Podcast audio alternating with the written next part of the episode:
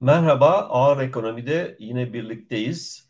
Bugün e, konuğumuz da Ankara'dan e, katılacağı için stüdyoda değiliz. E, yine hepimiz e, online olarak katılmaya karar verdik. Eşitlik olsun diye Serdar biz stüdyoda olunca sana söz düşmeyebilirdi. O yüzden. çok, çok mütehassıs oldum. Çok teşekkür ederim.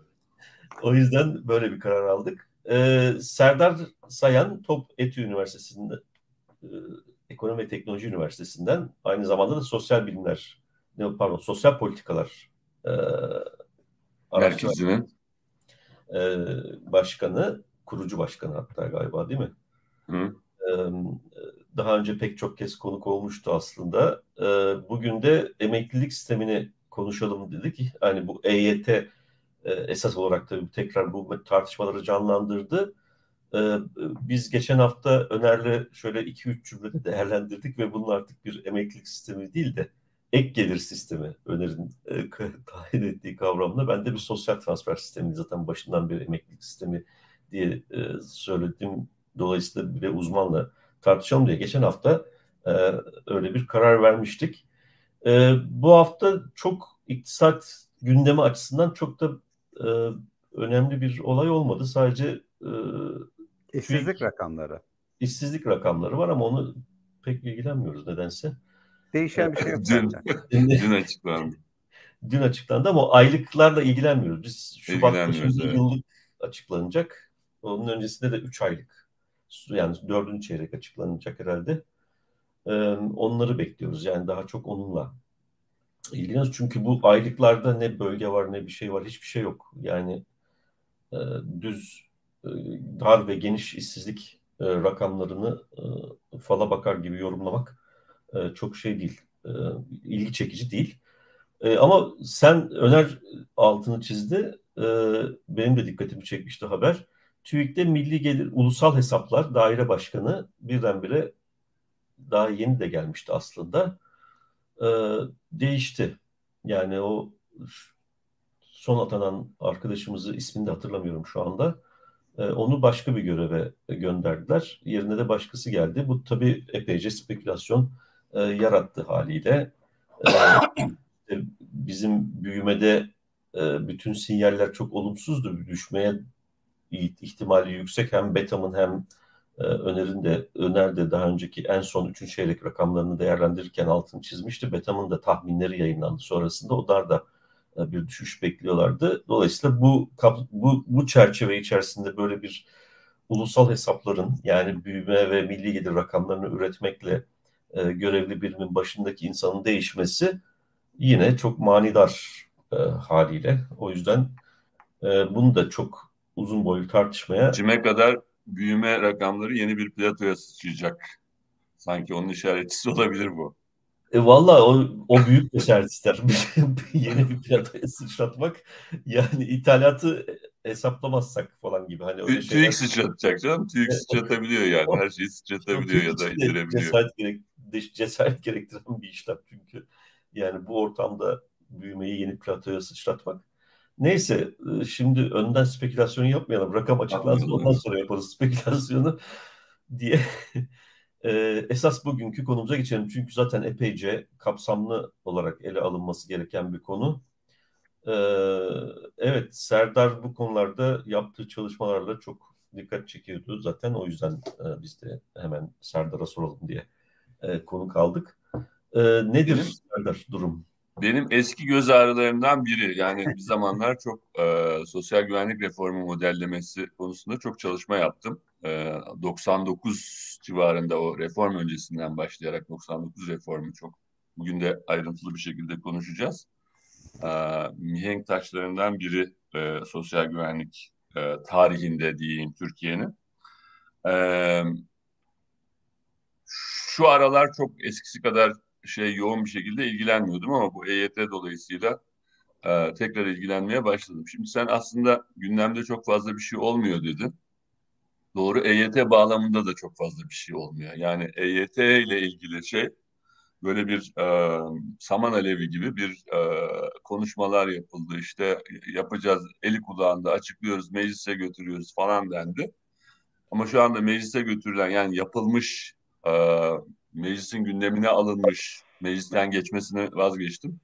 Bir düzenleme henüz yok. Sadece bir niyet beyanı var e, hükümetin. Evet seçime de gidiyoruz artık bu e, EYT'lileri duyacağız.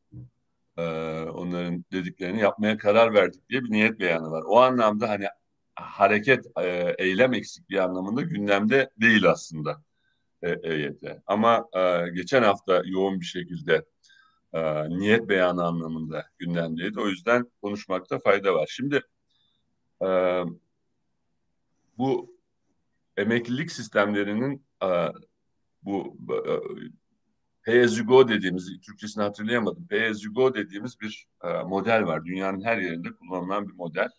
Türk emeklilik sistemi de ona dayalı. Onu ben kısaca ilk önce anlatayım. Pay as you go sisteminde hali hazırda çalışmakta olan insanlar emeklilik, yaşlılık sigortası aslında tam teknik adı da yaşlılık sigortasına yönelik primler ödüyorlar. Hı hı. Bir kısmını çalışan ödüyor, bir kısmını da onların işverenleri ödüyor. E, Türkiye'de hatta rakamları da vereyim. E, yaşlılık sigortasının e, primi e, çalışan payı yüzde dokuz. E, maaştan yüzde dokuz kesinti yapılıyor. E, işveren payı da yüzde on bir. Yani toplam yüzde yirmilik bir prim oranı var. O yüzde yirmilik prim oranını şu anda çalışmakta olan insanlar otomatik kesinti biçiminde, ücretliler otomatik kesinti biçiminde ödüyorlar. Ama bu primler, ödedikleri bu primler kendi emekliliklerine yönelik ileride emekli olduklarında e, onlara maaş bağlan bağlanmasında kullanılacak bir havuza atılmıyor. Onun yerine hali hazırda emekli olan insanların maaşını finanse etmek. Yani yani, yani şey, hazineye gelir primlerim hazineye gelir kaydediyor, bütçeye alınıyor aslında değil aynen, mi? Aynen, aynen. Sıkıntı aynen. oradan gösteren büyük ölçüde. Aynen. Yani benim primlerim şu anda emekli, hali hazırda emekli olan e, insanların maaşlarını ödemekte kullanıyor. Ben emekli olduğumda da e, o sırada çalışmakta olan, çalışmaya devam eden insanların ödediği primler, evet hazine kanalıyla şey yapıyor. Şimdi bu sistemin özü bu. E, fakat bu sistemde e, açık vermemesi için bir şeyin, e, bir e, sosyal güvenlik sisteminin başka bir takım parametreler de var. Yani Burada bu parametreleri doğru seçemezseniz bu zamanlar e, kullanılan deyimiyle kara delik haline gelmesi son derece kolay bir şey. Hani hem kapsamın genişliği yani Türkiye'de yüzde 85 civarında nüfusun yüzde 85'i civarında insan dolaylı doğrudan ya da dolaylı olarak sosyal güvenlik sistemi kapsamında. Yani çok çok büyük bir e, nüfustan bahsediyoruz. Dolayısıyla diğer parametreleri de prim oranlarıyla birlikte e, doğru şey yapamazsanız, set edemezseniz, doğru parametreleri seçemezseniz e, çok büyük açık üretme e, potansiyeli olan, gerçek bir kara deliğe dönüşme potansiyeli olan bir sistem bu. E, diğer parametreler ne? E, bunların alt şeyleri de var, parametreleri de var ama üç tane temel parametremiz var. Prim oranı, biraz önce söyledim, bir tanesi prim oranı.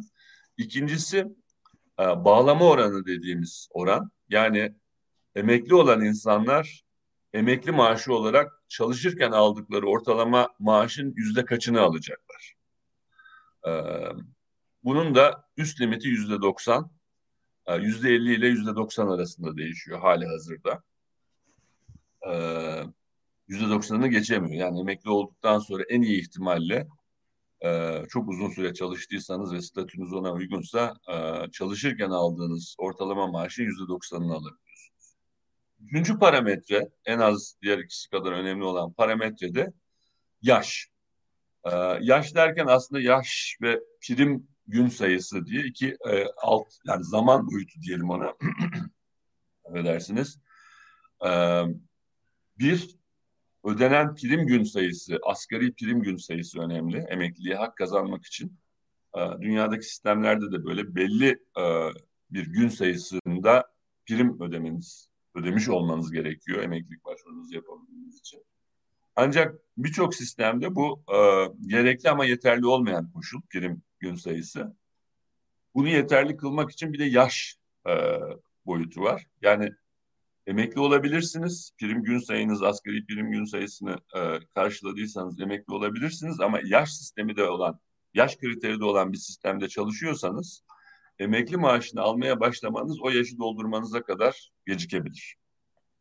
Yani prim gün sayısı mutlaka e, yaşla beraber gitmek zorunda değil. Bunu daha erken e, doldurmanız mümkün. Nitekim bu EYT şeyinde bağlamında iki buçuk milyon civarında insan prim gün sayısı kriterini karşıladığı halde e, minimum emeklilik yaşıyla ilgili düzenlemede öngörülen şeyi karşılamadığı için, kriteri karşılamadığı için maaş alamıyor. Zaten bunların isyanı da bundan kaynaklı. Şimdi özetle sistem böyle işliyor. Biraz e, bu yaş ve prim gün sayısı boyutunu biraz daha perspektife oturtabilmek üzere isterseniz bir tablo birimiz var. E, onu paylaşalım. E, Türkiye'nin sosyal güvenlik tarihinde e, bu yaş ve prim gün sayısı kriterleri e, nasıl bir seyir izlemiş onu görelim hep birlikte. Evet, tablo biri koyabilir miyiz arkadaşlar? Ekrana. Evet, tablo bir de e, birinci sütunda değişik e, zamanda, e, değişik tarihlerde yapılan yasal düzenlemelerin yasa kanun numarasını görüyoruz. E, ikinci sütunda da tarihleri görüyoruz. Şimdi 1950'de baktığınızda enteresan bir şekilde e, kadın ve erkekte minimum emeklilik yaşı yani emeklilik maaşına yaşlılık aylığı teknik e, deyimiyle yaşlılık aylığına hak kazanabilmeniz için kadınların da erkeklerin de minimum 60 yaşında olması gerekiyor. Ve en az 25 yıldır sigortalı olması gerekiyor. Burada e, prim gün sayısı ile ilgili yani hem prim gün sayısı hem de sigortaya giriş tarihi itibariyle kriter var. Prim gün sayısının da yılda en az iki gün 200 gün olması gerekiyor. Yani bütün yıl çalışamayabilirsiniz, bütün yıl iş bulamamış olabilirsiniz ama yılda en az 200 gün e, prim ödemiş olmanız lazım 25 yıl boyunca artı 60 yaşında olmanız lazım. Yani bugüne kıyasla baktığınızda 1950'deki koşullar 1954'te de benzer bir tablo görüyoruz 1954'teki düzenlemede de. Hatta 1957'de de devam ediyor o şey. Yani 1950'ler boyunca e, karşılaştığımız e, kriterler şimdikinden çok daha ağır. Şimdi e, arada geçişler oldu. Yaşı kaldıralım, prim gün sayısı kalsın. İşte prim gün sayısına ek olarak emeklilik, e, şey e, sigortaya giriş tarihini önemli yapalım, önemsiz yapalım diye böyle gidiş gelişler oldu. E, ama bu e, gündemde olan düzenleme açısından en önemli şey değişiklik 1992 yılında rahmetli Demirel'in yaptığı e, düzenlemeydi. E, rahmetli Demirel prim gün sayısı kalsın ama e, emeklilik maaşına geçişi yaşa bağlı olmaktan çıkaralım dedi ve bu konuda bir düzenleme yaptı. Hatta o zamanlarda e, bunu meşru kılmak üzere e, yaptığı açıklama e, şeydi. Genç insanların önü açılsın, e, istihdam yaratılsın, e, bir an önce çekilsinler işte emeklilik şeyini dolduran, prim gün sayısını dolduranlar piyasadan çekilsin de, dedi. Bu arada bu e, düzenlemenin yapıldığı tarih yine seçime çok yakın olan bir tarih. Evet. Bu, bu evet. arada ben e, rahmetli hayattayken 2007 yılıydı galiba ya 2007 ya 2008 e, bir kapalı toplantıda ama böyle o bir saatlik konuş yapacaktı. İşte biz de davetli Hı. konuklardan biriydim ben de. Beni davet edildim ki bakın soru sorarım. Hı. Ee, gel sor tabii falan dediler. Neyse bu bir saat çok güzel bir şey yaptı. Böyle. Çok da formdaydı. İşte hmm. AKP hükümetini o zaman aldı. Sağdan vurdu, soldan vurdu. Dış açıktan bahsetti. Bilmem ne falan filan. Ondan sonra araya çıktık, geldik. Ben her, her, herkes el kaldırdı soru sormak için. İlk bana söz verdiler. Ben de kalktım böyle isim vermeden. Çok yanlış bir şey yapmış. Ha. isim vermeden işte politikacılarla zaman zaman politikacıların çıkarıyla anlık çıkarıyla toplumsal çıkarlar örtüşür, şey e, örtüşmez yani çelişir. E, bu durumda e, toplumsal çıkarları korumak için bazı temel parametrelere e, politikacıların e, işte bulaşmasını engellemek için ne yapmak gerekir diye bir soru ama onun öncesi çok uzun yani 4-5 dakika falan konuşarak sordum. İs, yine isim vermeden bu şeyin de örnek olarak vermiştim o e, mesela dış açıktan bahsettiniz ama şu anda ondan daha büyük bir açık var. Sosyal güvenlik açığı. Bunda Açık. da işte müsebbibi de sizsiniz. Yasasının büyük şeyi vardır falan diye. Bu hemen sözü aldı. E dedi onu ben yaptım dedi. Madem kötü bir şeydi Değiştireydiniz dedi. tam, tam onun evet stili.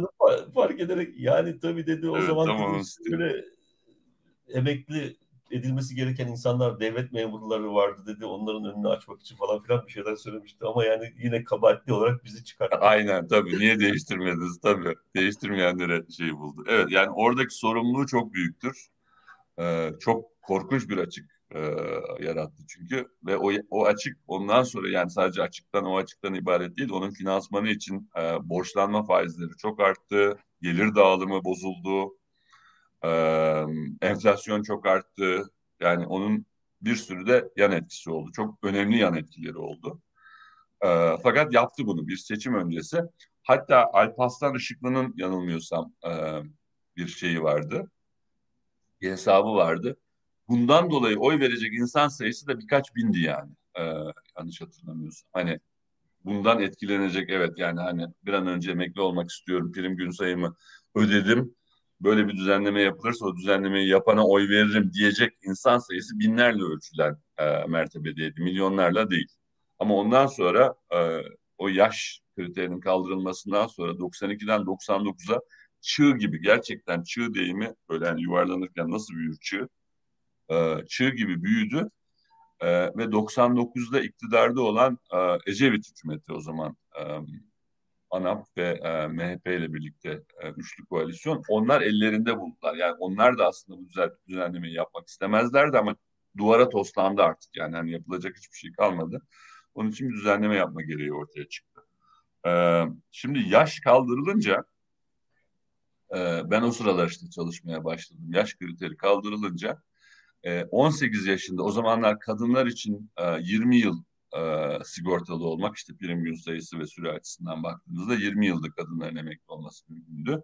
Kadın çalışanların erkek çalışanlar için de 25 yıldı.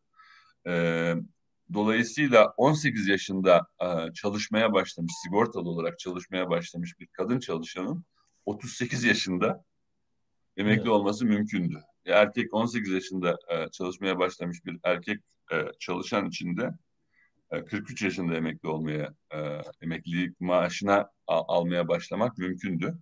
E, ben işte bu parametre e, değişik konfigürasyonlar e, durumunda açık ne olur diye o sıralar modellemeye başladım ve e, özellikle yurt dışındaki konferanslarda e, bulgularımı sunarken mutlaka istisnasız her konferansta bir kişi en az bir kişi e, o 38-43 yanlış söyledin o yaşı yanlış telaffuz ettin herhalde diye daha benim sunumum bitmedi. Halbuki 35 de mümkün çalışma yaşı 15'ti çünkü resmi çalışma. Aslında tabii evet yani o sıralar çok kullanılan hani 18 yaşında başlasa dendiği için tabii aslında daha erken olması da mümkündü. İstisnasız yurt dışındaki bütün konferanslarda en az bir kişi el kaldırıp daha sunum bitmeden orada bir hata var ya da işte orada e, slaytta yanlış yazılmış herhalde diye müdahale etti. Çünkü e, yaşam beklentisinin en düşük olduğu Afrika ülkeleri de dahil hiçbir ülkede o zaman bu kadar erken emekli olmak mümkün değil. Dolayısıyla Demirel'in varsayımı aslında hani kamuoyuna açıkladığı, bu düzenlemenin gerekçesi olarak açıkladığı e, gençlere yol açılsın şeyi e, doğru değildi. Çünkü yani hani 38 yaşında e, bir insanın emekli olup emekli maaşı alıp ondan sonra hani ne bileyim pul koleksiyonu yapması, tavuk beslemesi falan e, çok beklenebilir şeyler değil aslında ya da bir erkek için 43 yaşında. E, bu genç yaşta emekli olan insanların ezici çoğunluğu hani kahir ekseriyeti eski eskilerin deyimiyle e, çalışmaya devam ettiler. Yani emeklilik dilekçesini verdiler, emeklilik başvurusunu yaptılar. Hatta büyük bir çoğunluğu Cuma günü emekli olup pazartesi aynı iş yerine giderek aynı iş yerinde çalışmaya devam ettiler.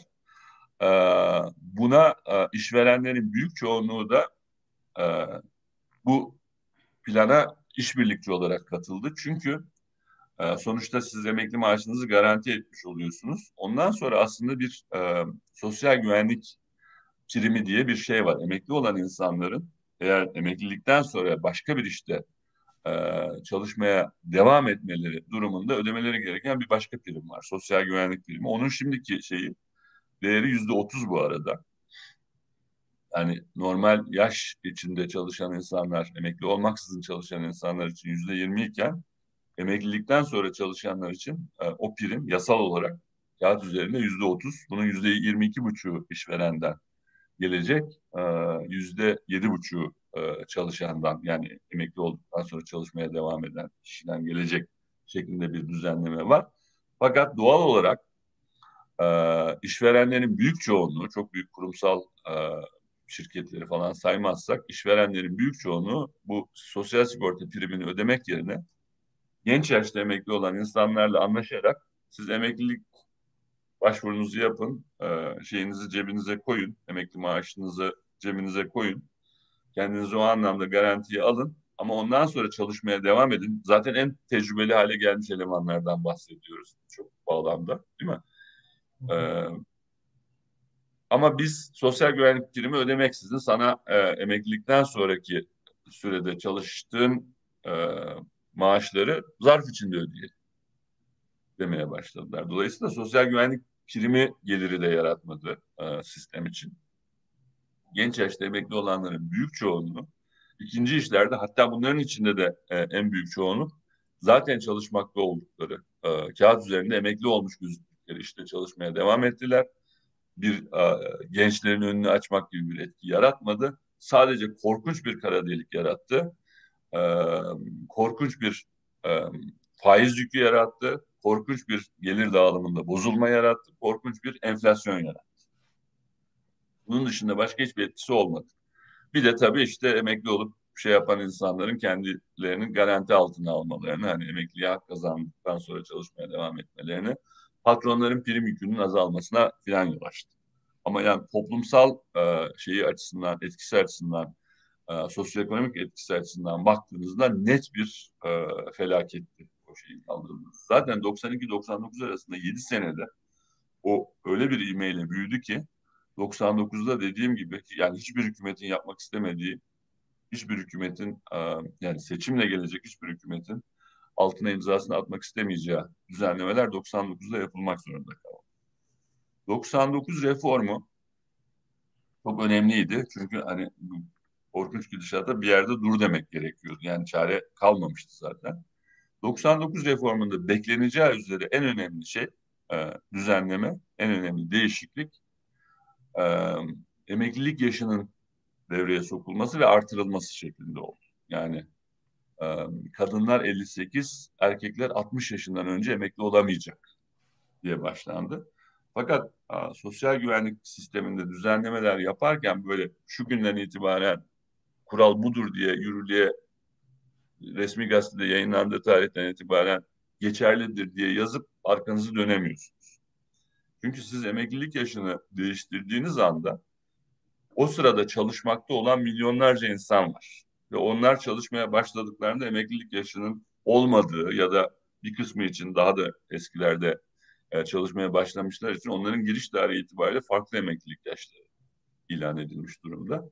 Dolayısıyla ne yapmanız gerekiyor? Sosyal güvenlik sistemlerinde bir şeyleri değiştirdiğinizde bu kurallar bugünden itibaren işe girecekler için geçerlidir e, daha eski tarihlerde e, girenler için, e, çalışma hayatına girenler için ek bir düzenleme yapmanız gerekiyor. Ya hiç dokunmayacaksınız onlara, sadece bugünden sonra girenlere şey yapacaksınız.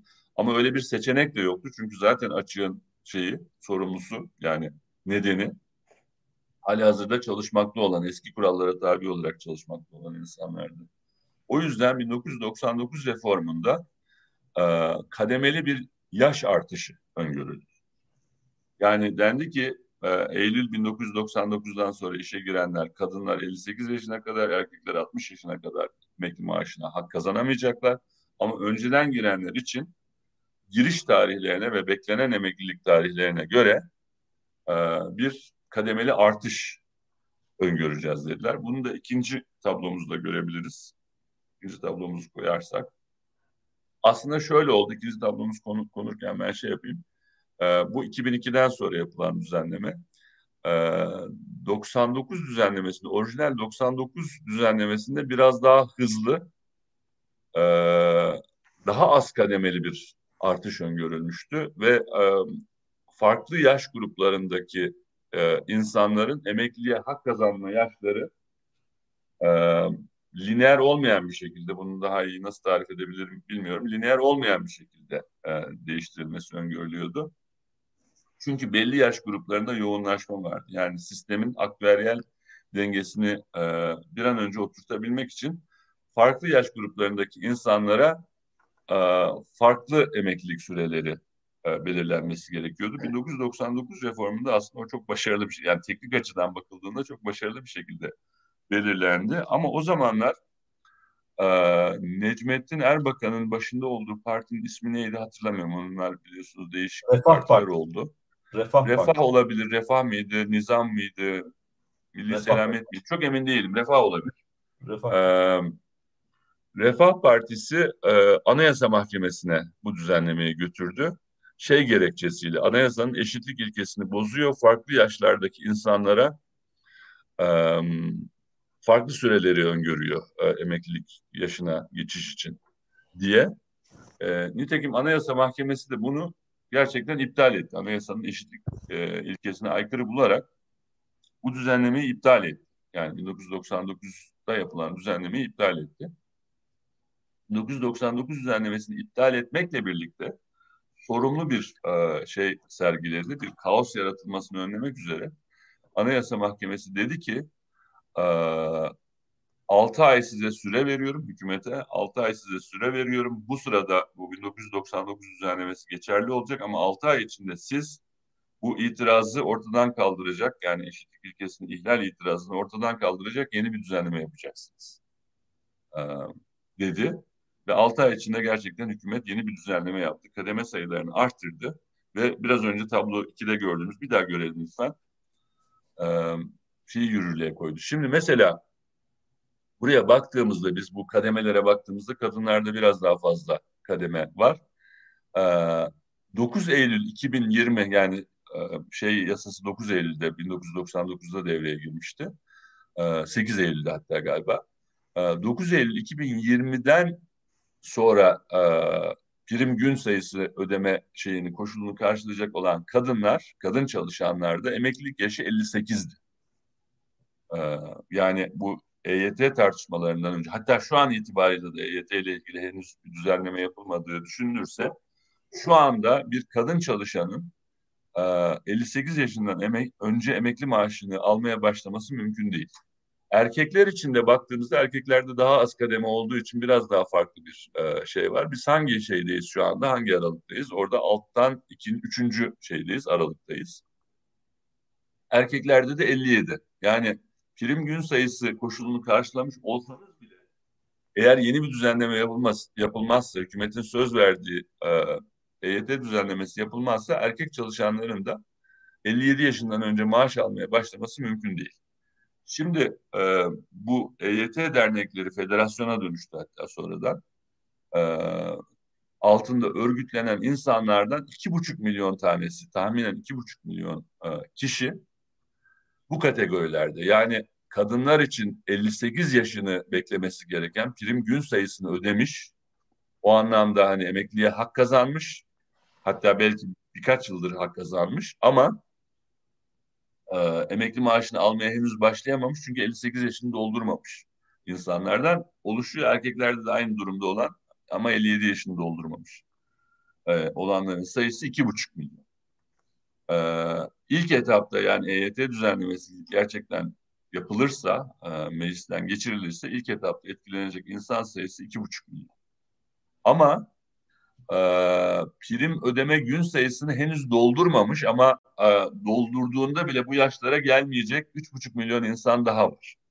Yani e, mesela şu anda işte e, 48 yaşında olup prim ödeme gün sayısının e, yüzde 75'ini doldurmuş insanlar. Geri kalan yüzde 25'i dolduruncaya kadar diyelim 55 yaşına gelecekler. Ama 55 yaşında yine emekliye hak kazanamayacaklar yeni bir düzenleme yapılmazsa. Bunların da sayısını henüz birim gün sayısını doldurmak üzere çalışmaya devam eden ama hani doldurduğunda da bir an önce maaşa geçmek isteyen insanların da sayısını şey yaptığımızda hesapladığımızda toplam 6 milyon kişi e, bu EYT düzenlemesinden etkilenecek. Yani 6 milyon e, kişi daha e, emekli maaşı alır hale gelecek bu düzenleme yapılmasından sonra. Yani bunun 2,5 milyonu hemen geri kalan 3,5 milyonun belki 3 belki 4 yıl alabilir. Ama önümüzdeki 4 yıl maksimum 4 yıl içinde şey sayısında bir sıçrama olmaksızın prim ödeyen e, çalışan sayısında bir sıçrama olmaksızın maaşa geçen e, maaş almaya başlayan insan sayısında 6 milyonluk bir sıçrama olacak. Dolayısıyla bu e, sosyal güvenlik dengesini bir kez daha olumsuz olarak bozacak. E, o da yani ciddi bir sorun bütçe dengeleri açısından ciddi bir sorun ama ben e, yani daha gençken daha bu modellemeyi yaptığım zamanlar bu konuda daha şey konuşabiliyordum hani yerel dengelere daha fazla vurgu yapılması gerektiği e, yönünde. E, en azından hani bir transfer yapılacaksa bile tam dengelenmesi şart değil tabii ki. Sosyal güvenlik adı üstünde sosyal bir transfer mekanizması. E, ama yani hükümetin hazine transferleri yoluyla e, tamamlayacağı farkın yani gelirin e, daha düşük olmasından kaynaklanan farkın e, belli bir limit içinde olması gerektiğini savunuyordu. Nitekim 99 reformunda da yüzde beş gibi bir şey. Yani yüzde beşe kadar açık tolere edilebilir. Bu hükümetin e, bütçe kaynaklarından hazine yoluyla, hazine finansmanı yoluyla karşılanabilir ama yüzde beşi geçmesin gibi bir şey vardı. Bir sürü ülkede böyle şeyler var. Yani tam dengelenmesi beklenmiyor. Hani yüzde beş olur, yüzde sekiz olur. Ama yüzde altmış, yüzde yetmiş olmamalı bu. Yani olursa işler kontrolden çıkıyor. Şimdi e, ikinci parametreye geliyoruz bu. E, şey, iki, yani sistem parametrelerinden değil de e, aktüeryel denge açısından önemli olan bir başka parametreye geliyoruz öyle söyleyeyim. E, bu da aktif pasif oranı. Yani sistemin esası çalışanların ödediği primlerin emeklilerin maaşını, yaşlılık aylıklarını finanse etmesi prensibine dayandığı için hani bir miktar fark olabilir ama e, ana temel fikir bu olduğu için e, aktif pasif oranı sosyal güvenlik sistemlerinde bu pay as you go usulü işleyen e, sosyal güvenlik sistemlerinde çok önemli. Aktif dediğimiz aktif olarak çalışıp prim ödeyenler, pasif dediğimiz e, emekli olmuş ve maaş almaya e, devam edenler Şimdi bu Demirel düzenlemesi sonrasında Demirel'in yaş şeyini kaldırmasından sonra 92'den sonra hızla bozuldu bu aktif pasif, pasif oranı. Yani aktüeryel dengeyle uyumsuz hale geldi hızla. Ee, 99 reformu öncesinde yanlış hatırlamıyorsam SSK o zamanki SSK için 1.60'ın altındaydı. Ee, yani 1.6 e, çalışan bir emekliyi e, finanse edilecek, etmesi beklenecek gibi bir durum vardı. Tabii o mümkün değil. Çünkü hani yüzde yirmi dediğim gibi yüzde yirmi şey ödüyorsunuz. E, çalışan başına yüzde yirmi prim ödüyorsunuz. E, 1.6 çalışanın yani ikiden daha az çalışanın e, bir emeklinin maaşını finanse etmesi mümkün değil. Çok kabaca şöyle bir şey söyleyeyim. E, bu bağlama oranı yüzde elli ile yüzde doksan arası değişiyor demiştim. Şimdi ben yüzde yirmi prim ödüyorum. Benim gibi beş kişi, hadi dört buçuk, dört buçuk, iki buçukla dört buçuk kişi arasında benim benzer e, maaşımla çalışmış bir insanın emekli maaşını şey yapması için yüzde yirmi prim oranı üzerinden finanse edebilmesi için e, iki buçukla dört buçuk arasında çalışanın primlerine ihtiyaç var. Yani çok basit bir hesap. Hani olay aslında daha karışık ama özü de bu. Ee, yüzde doksan eğer bağlama oranı olan insanları finanse edeceksem dört buçuk kişiye ihtiyaç var. Bağlama oranı yüzde elli olan insanları finanse edeceksem benim gibi yüzde yirmi üzerinden prim ödeyen iki buçuk kişiye. Ee, 99 reformu öncesi bu 1.6'nın yani minimum iki buçuk olması gereken sayı 1.6'nın altına inmişti. Kaldı ki o zamanlar bağlama oranı da daha yüksekti aslında o yani iki buçuktan da daha yüksek bir sayı olması gerekiyordu. 1.6'nın altına inmişti. Eğer müdahale edilmeseydi daha da bire doğru inmeye devam edecekti. Ee, biraz önce anlattığım nedenlerle çünkü erken emekli olmaktan kaybedeceğiniz hiçbir şey yok. Yani gelir kaybı yaşamıyorsunuz, şey yapmıyorsunuz. Riskleri bertaraf etmiş oluyorsunuz. Dolayısıyla aklı başında herkesin e, şeyi doldurur doldurmaz, prim gün sayısını doldurur doldurmaz emekli olması bekleniyordu, gerekiyordu. E, 99 reformundan sonra ve ondan sonra Anayasa Mahkemesi'nin bozuk yeniden yapılmasından sonra bu kademeli geçiş sürecinin e, 2'nin üzerine çıktı. Şu anda yanılmıyorsam 2.2 filan civarında. Eski SSK'lılar için şimdi 4A yasanın maddesiyle anılıyor onlar. 4A maddesi e, ki en büyük kesim de o aslında. Uzak ara en büyük kesim. E, özel sektörde sözleşmeli çalışan, iş hakkıyla çalışan insanlar toplam istihdam, yani kayıtlı istihdamdan bahsediyorum içinde bakıldığında. E, o grup için 2.3'e bir ara çıkmıştı. Son durum 2.2 civarında bir şey olması idi. Şimdi o ben hesabını yapmadım. E, verileri hani daha dikkatli incelemek gerekiyor. Bu 6 milyon kişinin emeklilikte yaşa takılanlar düzenlemesinden sonra 6 milyon kişinin şey yapmasından sonra sisteme girmesinden sonra o muhtemelen yine 2'nin altına doğru düşecek. Hani maaş almaya başlayacaklar ama dediğim gibi e, şey sayısında çok büyük bir artış olmayacak. Aktif sayısında çok büyük yani normal trendinde gidecek. E, dolayısıyla orada bir dengeler bozulacak. E, eskiden olsa bu hani yani daha bu işte modellemeyi yaptığım Türkiye'nin de daha normal olduğu dönemlerde olsaydı bunun akıllıcı olmadığını öngörürdüm. Ama yani akıllıca lafı belki yanlış oldu. Hani buna karşı çıkardım diyeyim.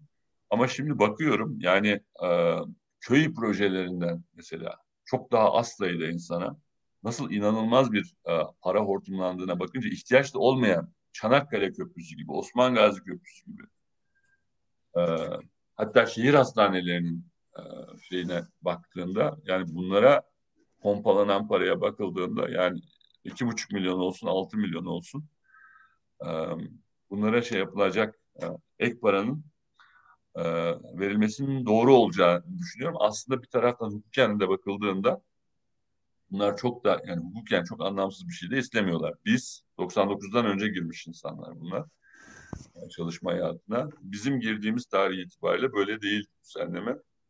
Bizim girdiğimiz tarih itibariyle yani müktesep haklarına aslında sahip tutmak üzere bir mücadele veriyorlar.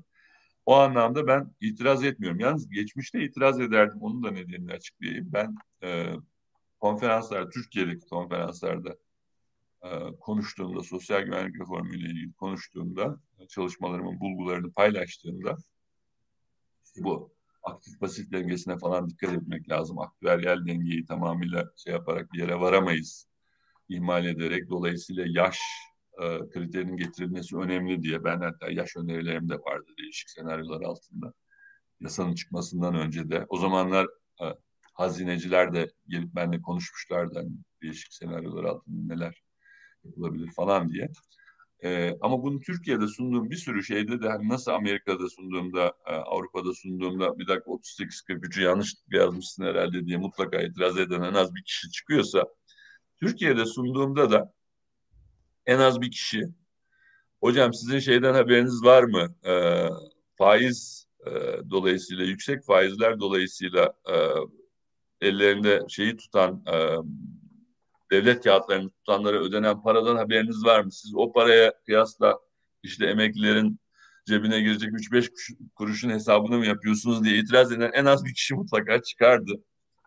Onlara ama şey cevabını verirdim. Yahu zaten bu faiz e, ödemelerinin gerekçesi, önemli gerekçelerinden biri bu emeklilere verilen paralar. Yani faizi ödemek zorunda, o kadar korkunç faizler ödemek zorunda kalıyorsun. Çünkü korkunç açık veriyorsun. O korkunç açık vermenin önemli şeylerinden biri de e, bu emekli yani sosyal güvenlik sisteminin yarattığı açık derdi. Dolayısıyla hani onunla onu karşılaştırmak anlamsız biri ötekinin nedeni çünkü zaten derdim. Şimdi öyle bir durum yok.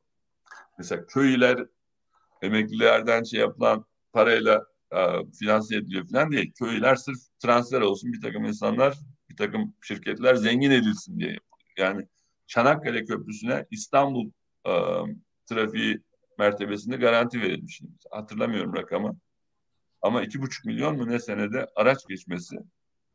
Çanakkale'de yaşayan, ben Çanakkale'deyim. Çanakkale'de yaşayan arkadaşlarım şey diyor, köprünün ışıkları bile yakılmıyor bazı geceler çünkü geçen hiçbir araç yok diyor. Yani şimdi ona korkunç bir para verilirken Çanakkale Köprüsü'ne bu para veriliyorsa bu iki buçuk milyon insana hemen diğer altı milyona da önümüzdeki üç dört yıl içinde verilmesinde bir beis görmüyorum ben. Deyip burada durayım. Ha bu arada e, şeyi söyleyeyim. E, somut örnek vereyim.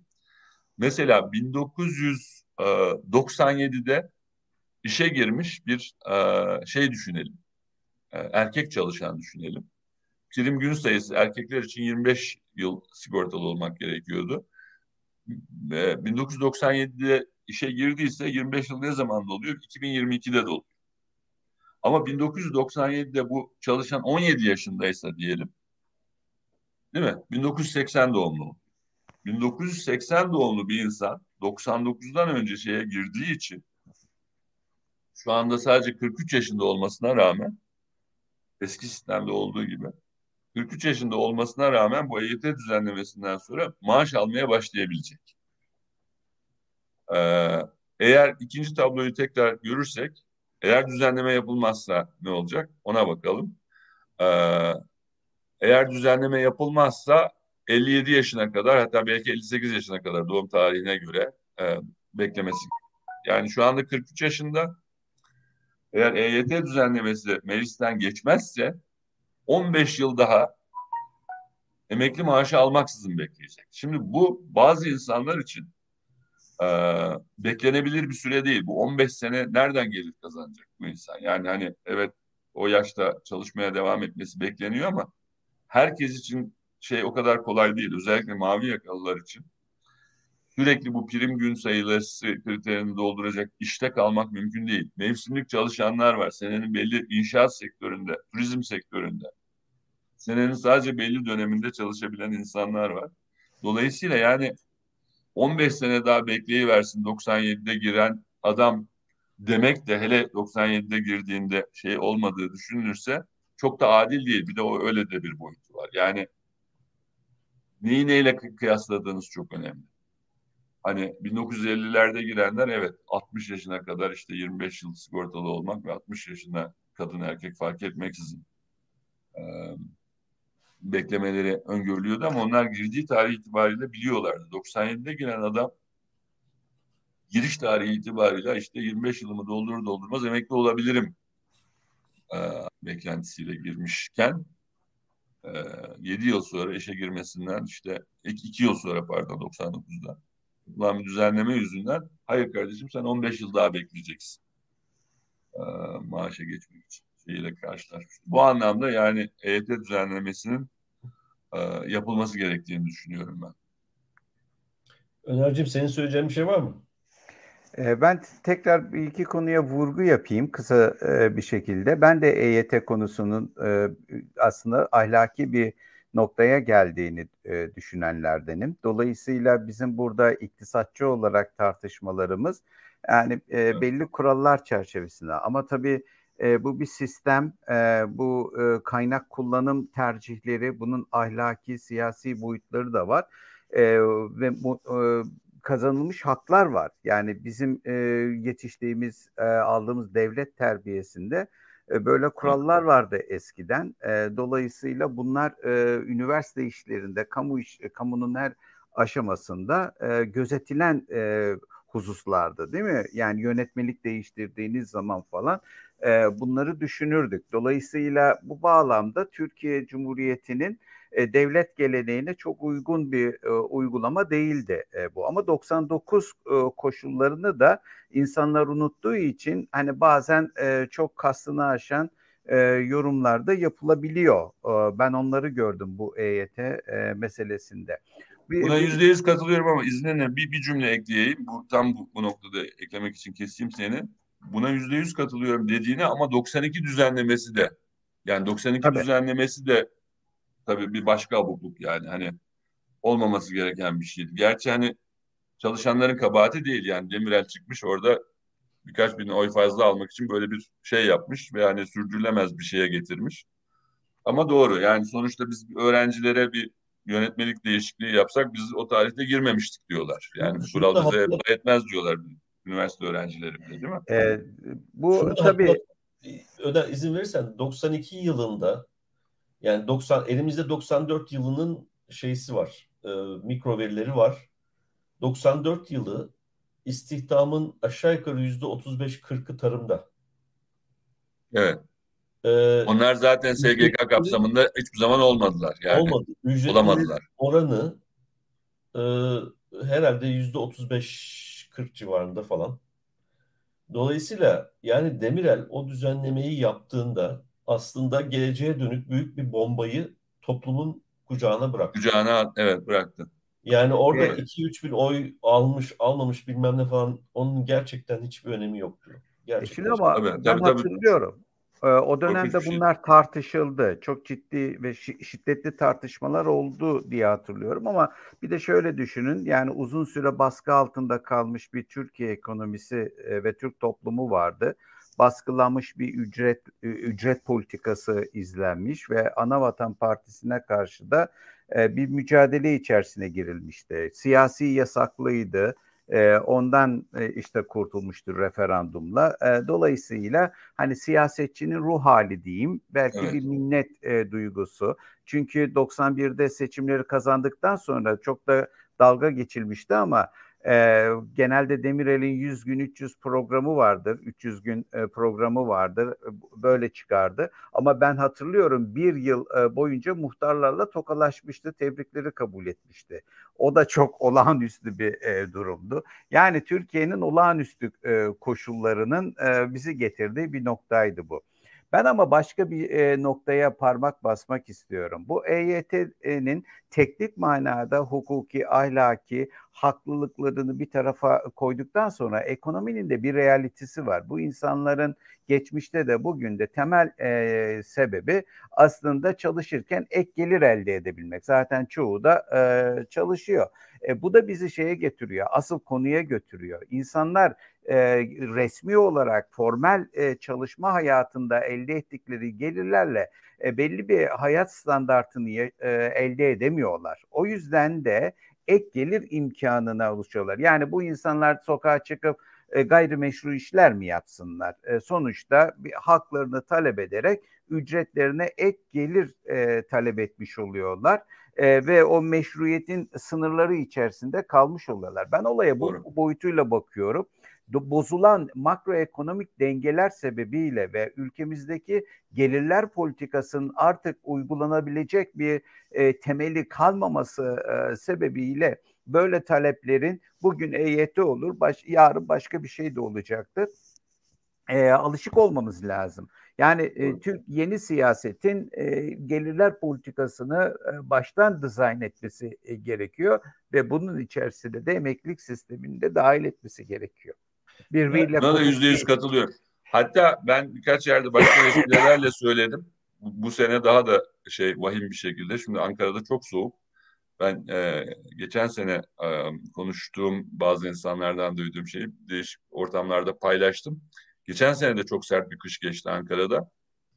Ücretli insanlar yakacak mı alalım, gıda yani gıdadan mı kısalım, yakacaktan mı kısalım tercihine zorlanmışlardı. Bu sene daha da enflasyonun daha da şey yapması dolayısıyla yani ücretle çalışan insanlar yakacak ve şey arasında gıda arasında ve milyonlardan bahsediyoruz. Böyle 3-5 kişiden bahsetmiyoruz.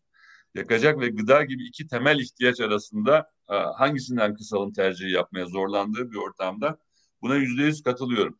E, transfer yapılması lazım. Ek gelir e, yaratılması talep de meşru yaratılmasını sağlamak da anlamlı. Fakat sürdürülebilir olmayı da düşünmek lazım. Yani hani sürdürülemeyecek bir şeyi şu anda bundan hasbelkader yararlanacak olan herkese vermek çünkü sosyal güvenlik sistemi gelecek kuşakları da etkiliyor. Ee, e, e, bu bir şey şeyi daha bir karşılayıp ondan sonrakilerin şeyini ipotek altına almamak lazım. Yani tek çekincem o. Onun dışında yüzde yüz katılıyorum sana. Ya e, şimdi bizim çalışmalarda biz hane halkı verileriyle de çalışıyoruz ya toplam gelirlerin yüzde otuzunu aşıyor transfer sosyal e, transfer ödemeleri. Yani e, Türkiye Cumhuriyeti'nde biz hani bazen sistem tartışmasına giriyoruz. Kapitalizm, sosyalizm tartışmasına falan. E, Türkiye ekonomisindeki gelirlerin yüzde otuzunu zaten devlet e, veriyor. Yani bunun içerisinde büyük bir kısmını emeklilik gelirleri, sonra işsizliktir, işte sosyal transferlerdir, şunlar bunlar. Yani e, bunlar çok büyük oranlar e, açıkçası. O yüzden e, e, bunların dikkat edilmesi lazım e, önümüzdeki dönemde ortaya çıkacak dengeler açısından. Ben biraz daha konservatif düşünüyorum bu konuda. Yani şöyle, e, şimdi ilk 2000 yılında bizim o TÜSİAD'dan yayınlanan gelir dağılımı çalışmasında sosyal transferin e, gelir eşitsizliğini bir puan falan arttırdığını görünce çok şaşırmıştık. Yani sonra biraz şey yapınca işte emekli maaşından kaynaklanan bir problem olduğunu e, gördük. Çünkü Türkiye'de emekli o zaman emekli maaşını 94 verisiyle yapılmış bir şeydi o bir de. E, emekli maaşını hak edebilmek e, gerçekten önemli bir e, avantajdı. Zaten üst gelir grubunda sayılıyordun. E, yani yüzde otuzlarda falan da en kötü ihtimalle. E, bir de o emekli maaşları o zaman anlam ifade eden maaşlardı. E, ve bundan dolayı da bir e, gelir eşitliğini bozuyor. Şimdi burada bir problemimiz var e, şeyi teslim etmek lazım. Bir toplumsal hareket olarak örgütlendiler. Çok başarılı bir e, kamuoyu yani e, çalışma yürüttüler. Dirençli bir çalışma yürüttüler. Bu bizim alışık olmadığımız ve toplumsal refleks olarak e, çok geliştirmek zorunda olduğumuz bir şey. Dolayısıyla bu açıdan takdir etmek e, gerekiyor. Ama şimdi problem nereden kaynaklanıyor? Öner altını çizdi. Türkiye'de çalışan yoksulluğu çok önemli bir mesele. Bunun ee, bir bölümü bir bölümü Türkiye'de işletmelerin ücret ödeme kapasitesinin düşük olmasından kaynaklanıyor. Zombi şirketler, verimliliği son derece düşük şirketler, kültür şirketler. Kültür de önemli bir e, e, bağ şey. Dolayısıyla bunu bir kenara koy. Bu çalışan yoksulluğunun bir nedeni. İkincisi de işte bu e, meşhur Türkiye'nin ekonomik modeli nedeniyle göreli fiyat sistemini perişan edecek, oradaki çıpayı e, suni olarak yükse, yukarı çıkartıp göreli fiyat sistemini tamamen e, ortadan kaldıran ve bu yolla da e, barınma krizinden tut gıda krizine kadar çok sayıda e, krizle hane halklarını baş başa bırakan ve bu anlamda da e, çalışan yoksulluğunu patlatan bir e, ortam var. Şimdi dolayısıyla bir, bir, bir de bu, bu yönü söz konusu. Şimdi bunu çözmek istiyor muyuz? İstiyoruz. Bunu çözce, çözme kapasitesi var mı bu toplumda? Var. var. O zaman o zaman e, ama çalışan yoksulluğunu ben e, uzunca bir süre yani hatta bundan sonra tek yani hep alt üstüne, üstüne durduğum meseleden ötürü otomasyonun ya da teknolojik gelişmelerin üretim sürecinde yol açtığı acayip dönüşümler ve kalıcı dönüşümler nedeniyle e, kalıcı olarak çözme imkanımız olmadığını düşündüğüm için bu, bu çerçevede o zaman e, bu geçici ekonomik e, dengesizliği yani makroekonomik dengelerin kurulması durumunda e, neler olacak ona bakmamız gerekiyor. Yine bir çalış e, iş işsizlik problemi söz konusu olacak. Bu işsizlik meselesini çözelim ama orada önerdiğimiz şey e, çalışanlara ek bir gelir mi olmalı yoksa bütün herkesi yani iş bulamayanları da kapsayacak temel gelir gibi bir şey mi olmalı? Ben ikincisine daha sıcak bakıyorum. Yani temel gelir e, bir yandan da tabii şeyle desteklenmek üzere. E, temel kamusal hizmetlere erişim garantisi bu elektrik dağıtımı, su dağıtımı, eğitim, sağlık bilmem ne gibi. Yani o e, neoliberalizmin ikinci evresinde büyük saldırıya uğrayıp da özelleştirilen ve bu bu özelleştirmeler nedeniyle temel kamu hizmetlerine erişimi geniş toplumsal kesimlerin e, e, erişmesini müm, mümkün olmaktan çıkartan e, ve kastlaşmaya yol açan falan filan bunları çok konuştuğumuz için pas geçiyorum. E, bunları da bu temel gelirin bir mütemmim cüzü olarak e, vermek gerekir ve bu toplumu da şey O zaman işte eşitlikçi bir çözüm yapmış olur, yaratmış oluruz. Şimdi şurada e, mesela e, e, bugün bütçenin e, esas itibariyle kamusal e, kararlar yoluyla e, yakın çevredeki bir oligarşik yapıya yani çok az sayıda insandan oluşan bir oligarşik yapıya transfer edilmesi durumu başka bir mesele. Bu e, e, bu türden e, ileride eşitsizliği derinleştireceği kesin olan e, ve sadece e, çalıştığı çalışma çalışıp da bu işe e, girdiği e, bu, bu hakkı kazandığını e, gördüğümüz insanlara ekstra bir hak vererek bu e, eşitsizliği derinleştirmekten ibaret olan bir e, karara, uzun vadede etkisi olacak bir karara e, baz oluşturamaz. Çünkü biz zaten bu oligarşik yapıyı dağıtmak durumundayız. Bunu yapmaz isek e, ne ne çalışanlara bu ek geliri vermek işe yarayacak ne de işsizlerin e, can çekişmesini engelleyecek herhangi başka bir tedbir e, alabileceğiz. E, öte yandan bir de tabii şey meselesi de var yani bölgeler arası dengesizlikti, şuydu buydu falan gibi çok sayıda e, farklı ve derin eşitsizlik kaynakları da söz konusu. Dolayısıyla benim daha uzun vadede e, bu meseleleri yani o makro dengeyi sağlamak, bu e, e, kamu kaynaklarının yağmalanmasını e, engelleyecek önlemleri almak e, ve ondan sonra durumu tahlil ederek e, bu iş gücü piyasasının e, yapısal problemlerini çözmenin çok kolay olmayacağı varsayımı altında, teknolojiden kaynaklanan varsayımı altında e, temel gelir yoluyla bütün herkesi desteklemeyi e, öne koymanın daha doğru olduğunu düşünüyorum. En azından daha eşitlikçi bir çözüm olacaktır. Ee, Öner, şey diye başlayınca Haluk ben sizden daha muhafazakar bir pozisyon alacağım diye başlayınca destur dedim. Haluk, Haluk nasıl bizden? Sonunda ama yani tamam canım hikaye olması gerektiği gibi bitti. Tamam buna benim hiçbir itirazım yok.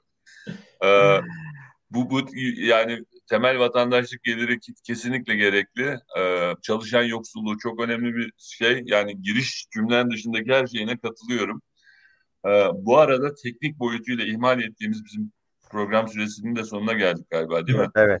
Ee, onu da hani değinmeden geçmeyelim. Senin dediklerini de tamamlayıcı. Biz sadece emekli maaşından bahsettik bu evet. arada. Kıdem tazminatından yani emekli evet. ikramiyesi dediğimiz şeyden bahsetmedik. Bu evet. EYT'ciler şey de alamıyorlar. E, toplu para da alamıyorlar ve eskiden biliyorsunuz artık şimdi alsalar bile yani bir işe yaramayacak. Eskisi gibi evet. alım gücü kalmadı ama eskiden biliyorsunuz hani araba alınırdı, ev hmm. evin bir kısmı karşılanırdı emekli ikramiyesiyle, çocuklar evlendirilirdi falan. Çok önemli yani arada bir alınacak böyle bir toplu para eskiden daha önemliydi. Şimdi yani eskisi kadar alım gücü olmasa bile şimdi belki de ihtiyacın büyüklüğü anlamında daha önemli bir ihtiyaç. Dolayısıyla bir de şey boyutu var. Bize program boyunca e, e, aylık boyutunu, maaş boyutunu konuştuk ama bir de öyle bir boyutu var. E, dolayısıyla onu da hani en azından son e, dakikada şey yapmış olmak, kayda geçirmiş olmak üzere şey yaptım. Dolayısıyla o da o ihtiyaç da daha da meşru kılıyor. Evet, aslında doğru. Şeyin talebini. Doğru. Yani o da zaten e, aşağı yukarı herhalde 2010'dan sonra bu enflasyon falan yükselmeye başlayıp bu şeyler iyice düşmeye başladığında etkisini yitirmişti gerçekten 2010'da. Zaten yani şimdi alabilseler bile bu EYT'ciler hani bugün düzenleme yapılsa yarın e, prim gününün sayısını ödeyenler toplu para alacak olsalar bile araba almak falan hayal yani alabilseler. Hayal canım. mümkün değil. Mümkün değil. Yani ikinci el araba bile mümkün değil. Evet. İşte ama uzun zamandır öyle o. Onu demek evet, istiyorum. Evet. Yani 2010'lardan beri aşağı yukarı bu durumda. Söyleyeceklerimiz bu kadar anladığım kadarıyla bu hafta için. E şimdilik bu kadar olsun bari. Ne şimdilik bu kadar. Bir sonraki düzenlemeye kadar görüşmek dileğiyle diyelim. Tamam. Serdar çok teşekkür ederiz. Ben teşekkür ederim. Görüşmek üzere.